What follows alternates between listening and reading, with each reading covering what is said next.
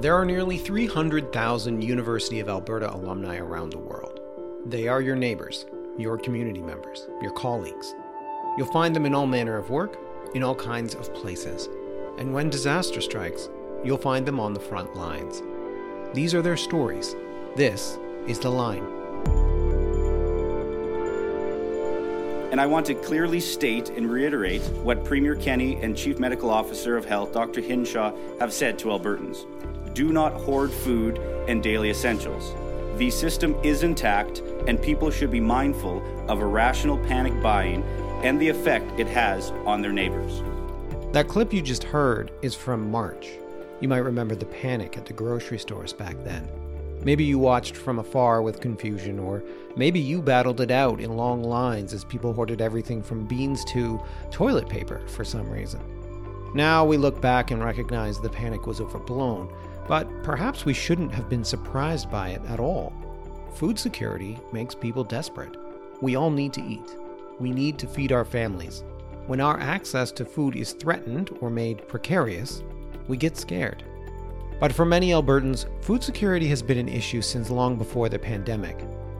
They rely on services like Fresh Routes. Fresh Routes is a nonprofit social enterprise, um, and we seek innovative ways to provide uh, dignified access to fresh, nutritious, and affordable food um, among communities that face barriers to accessing that food. That's the voice of alumna Morgan Allen. Um, whether that be, you know, lack of um, economic access, um, lack of physical access, so perhaps lack of transportation or no affordable grocery options existing in that community. Um, so so yeah, we we seek innovative ways to try to increase that access in those communities. Fresh Routes began in Calgary, where its mobile grocery store and pop-up markets helped service so-called food deserts in the city, the places where affordable, good quality food is hard to come by. The not for profit expanded to Edmonton this past May. You may have heard of or even seen one of their mobile grocery stores. It was a primary area of focus for them before the pandemic. Yes, yeah, so our mobile grocery store is essentially a grocery store on wheels, as it sounds. Um, so we have a one ton refrigerated truck here in Edmonton that we stock full of fresh produce. Um, it's uh, produce that we're purchasing from the grocers prior to it going out on the floor, so it's it's very fresh. Um, and so we'll stock that full, uh, bring it out to communities, and then operate uh, kind of like a small scale pop up, if you will. So we'll set up, you know, five to eight tables, put that food out display it nicely for folks to come and shop. They can pick what they want to purchase and whatever quantities they want to purchase. Um, and then we ring them out. And we also carry eggs and bread. Morgan is the Fresh Routes Edmonton City lead. It's a job she's had for about a year. She says that much of her job is about establishing relationships, figuring out where there is need, and helping bring Fresh Routes there. I asked her to describe what that looks like. So we work with the community development social work team out of the, or with the city of Edmonton. Um, they've been really instrumental in helping to connect me to different communities across the city where there is a need. Um, so they provide that, um, I guess, expertise and knowledge about where the need exists, and then they connect us in with communities, and then I um, I guess I'm kind of looped in at that point, and we start to have stakeholder meetings where we explore the need and desire for this sort of servicing community. Um, and so I spend a lot of my time going to those sorts of meetings, um, connecting with different community partners about bringing this to their community. Um, and then, of course, if that is something that they decide to move forward with, uh, then I would coordinate essentially bringing that to their community and overseeing it once it launches. Morgan's passion for food security developed in her undergraduate, where she majored in nutrition. Like so many alumni, she started her degree in one direction, but then a key class took her somewhere else. I would say I, I had a course in my it must have been my second year or maybe my third year um, where we we talked about uh, i think it was called the cultural ecology of food actually and it was more so talking about food in different cultures but that's where that different lens about nutrition kind of came in and understanding that you know it's not all just about what you put into your body that people have different relationships with food and that food can um, interact with so many areas of our life and how we perceive ourselves and how we interact with our culture Um, and so that's probably what kind of sparked the the different lens, I guess, on nutrition. And then moving forward, um, really starting to focus on taking any courses that I could possibly get into that focus more on that community um, aspect. So, community nutrition um, were courses. There were two community nutrition courses offered in my degree that I I snapped up pretty quickly.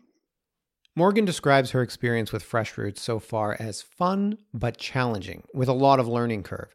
She says there is uncertainty, but overall, it's rewarding. Working with community is it's never linear and it never follows, you know, that specific path that you'd like it to. So, um, I guess learning about just what it looks like to to work with that uncertainty and to to kind of cope with that uncertainty. Um, but really rewarding in the sense of getting to know people across so many areas of Edmonton um, and who have such different lived experiences. And um, I guess just seeing the the program launch in their communities and then seeing the impact.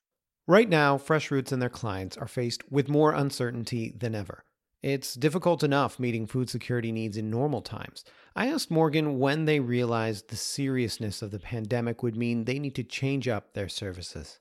It was really sudden, actually. I think a lot of people probably share this sentiment where, you know, one week it was kind of this hypothetical thing that might, may or may not uh, end up impacting us. And then um, within the span of a couple days, we all pretty quickly realized that it was something we were going to have to to cope with on a much bigger scale. And so um, I don't remember the exact moment, but I do remember there being um, quite a few back to back meetings that were quite lengthy just to with with my team in Calgary to really discuss, you know, what this was going to look like moving forward, recognizing that um, you know, obviously with the pandemic, social distancing is the, the recommended course of action. And so for our mobile grocery store, which, um, you know, a pillar of that service is connecting communities and creating a gathering space for people to get to know one another, um, that clearly didn't fit within the within the guidelines um, for the pandemic. So uh, we had to shut down the majority of our mobile grocery store stops. Um, we did have two that continued throughout and have been continuing um, up until now. Um, so the University of Alberta stop has continued to operate as well as one out of Northeast Edmonton, but we did have to really alter our operations there, of course, to ensure that we were uh, following guidelines. Um, but yeah, the, the initial conversations were around a lot of what we were hearing from the community in terms of needs. So we were getting contacted by folks who um, couldn't leave their homes and they were looking for support to get food to them. Um, we were hearing about people who couldn't get pet food for their animals. Um, you name it. If it had anything to do with food, I think we were we were getting a lot of those. Um, a lot of folks contacting us about that, and so we had to pretty quickly reimagine what our services were going to look like. As they began that reimagining, I wondered about their biggest concerns. Who were they worried about most, and why? because of the nature of the service that we provide, we already work a lot with communities and individuals who face um, limitations in their ability to physically access food. So, um, for example, a, a, big portion of our customer base is seniors. Um, and so, you know, obviously with the the pandemic um, and you know who is most vulnerable in those situations um, i think seniors were pretty high up on our or at the forefront of our mind um, in terms of a, a, a, population that would go um, underserved. Morgan mentioned three areas of change. The first involved replacing their mobile grocery delivery service with a door-to-door service so with the mobile grocery store um, several of our locations are located at uh, residences so we kind of have a set demographic or a set customer base that already lives in that building. Um, and so one easy way for us to kind of pivot our operations was to switch to offering um, direct grocery delivery to those folks.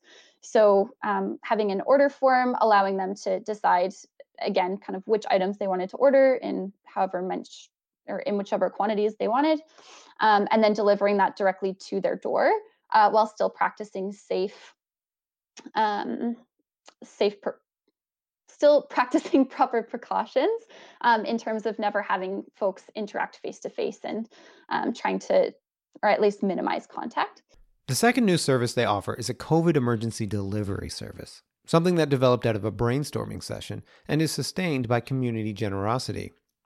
It's been really successful so far. Morgan says their volunteers have assembled nearly 2,500 food boxes and delivered them to close to 1,300 homes across Edmonton and Calgary.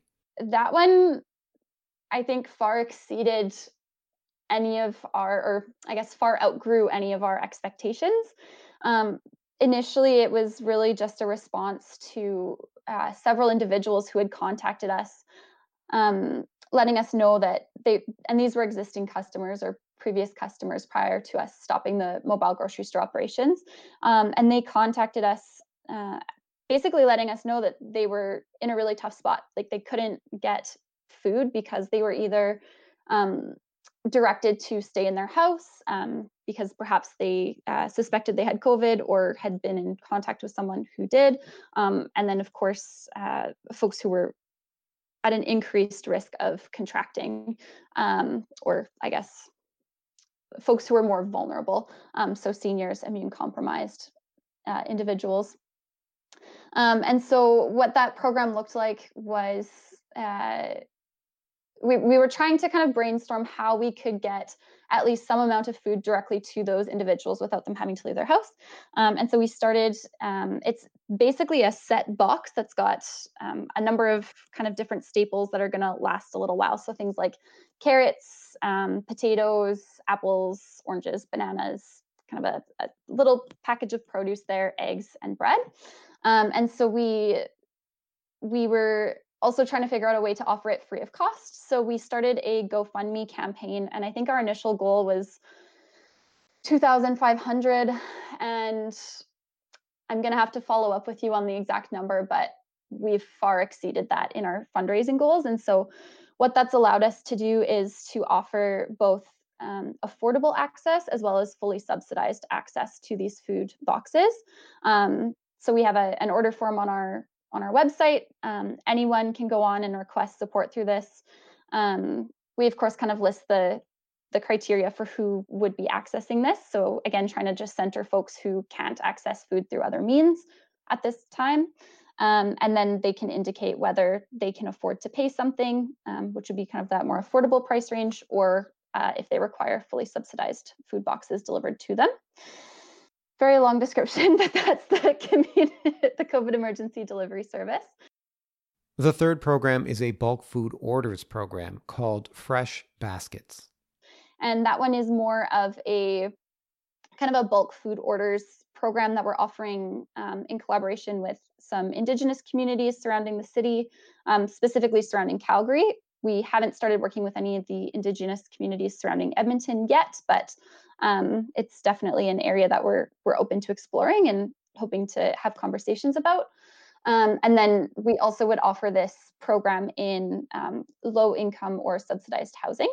And so basically, what happens is one of our staff will work with whoever the um, I guess, spokesperson or the, the contact is within that community um, to determine which food items we would be bringing out. And then that food will get packaged into set orders.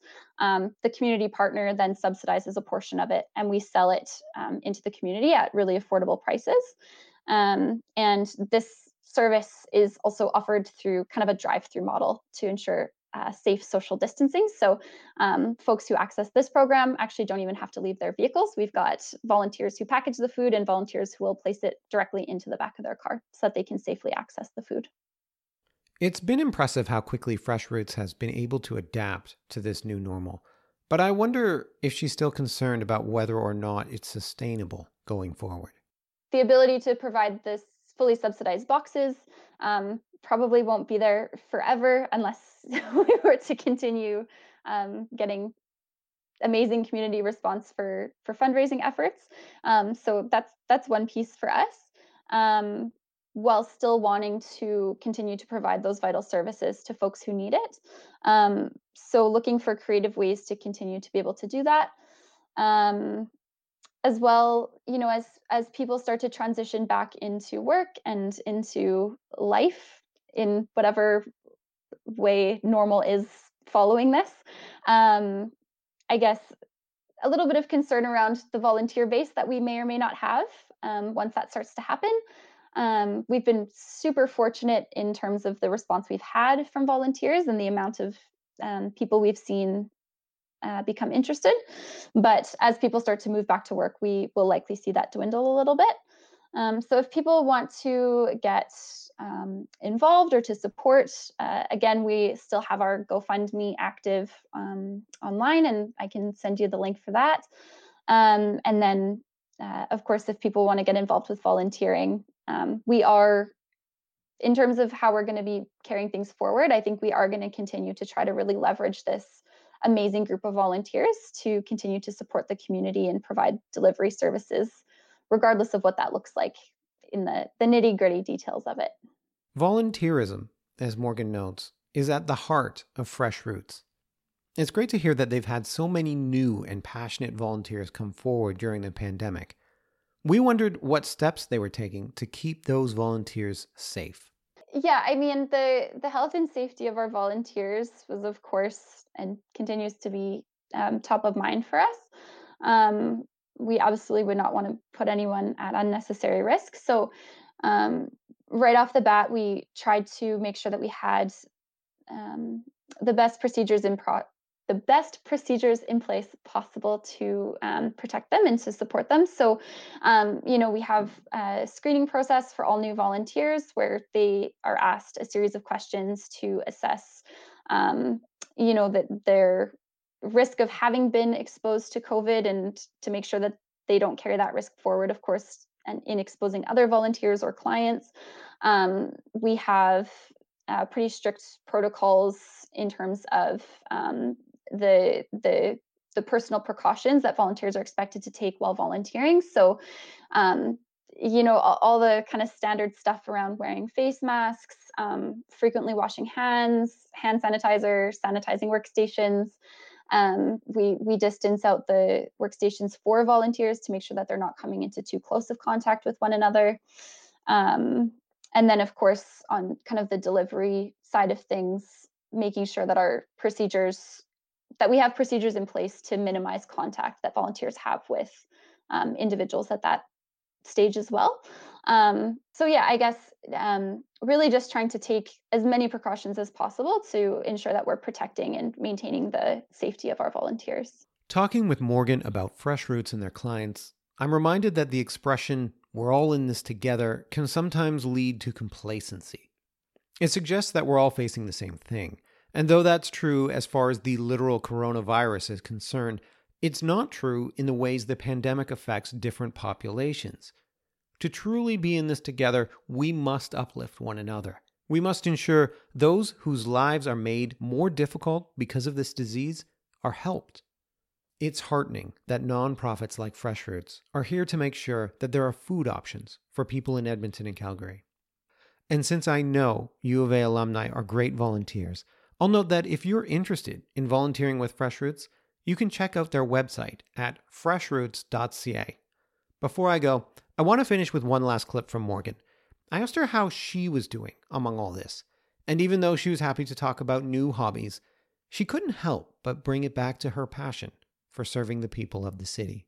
I feel like things have become a lot more manageable in the last few weeks here as things start to kind of settle um, I've been, I guess, trying to to really just focus on, um, you know, the the opportunities to slow down and to, you know, use a little bit of that time that I would have maybe spent prior to all of this out visiting with friends to pick up a new hobby. I've decided to learn how to play guitar. it's it's a little bit rocky so far, but uh, I, I can now kind of play two songs, which is more than I could do prior. Um, and then you know just trying to kind of keep in touch with everyone and have those those Zoom calls and online trivia fun nights, but uh, without losing sight of the fact that this is a hard time for a lot of folks, and um, you know, wanting to continue to to support fellow Edmontonians in whatever way I can. The Line is a University of Alberta Alumni Association podcast.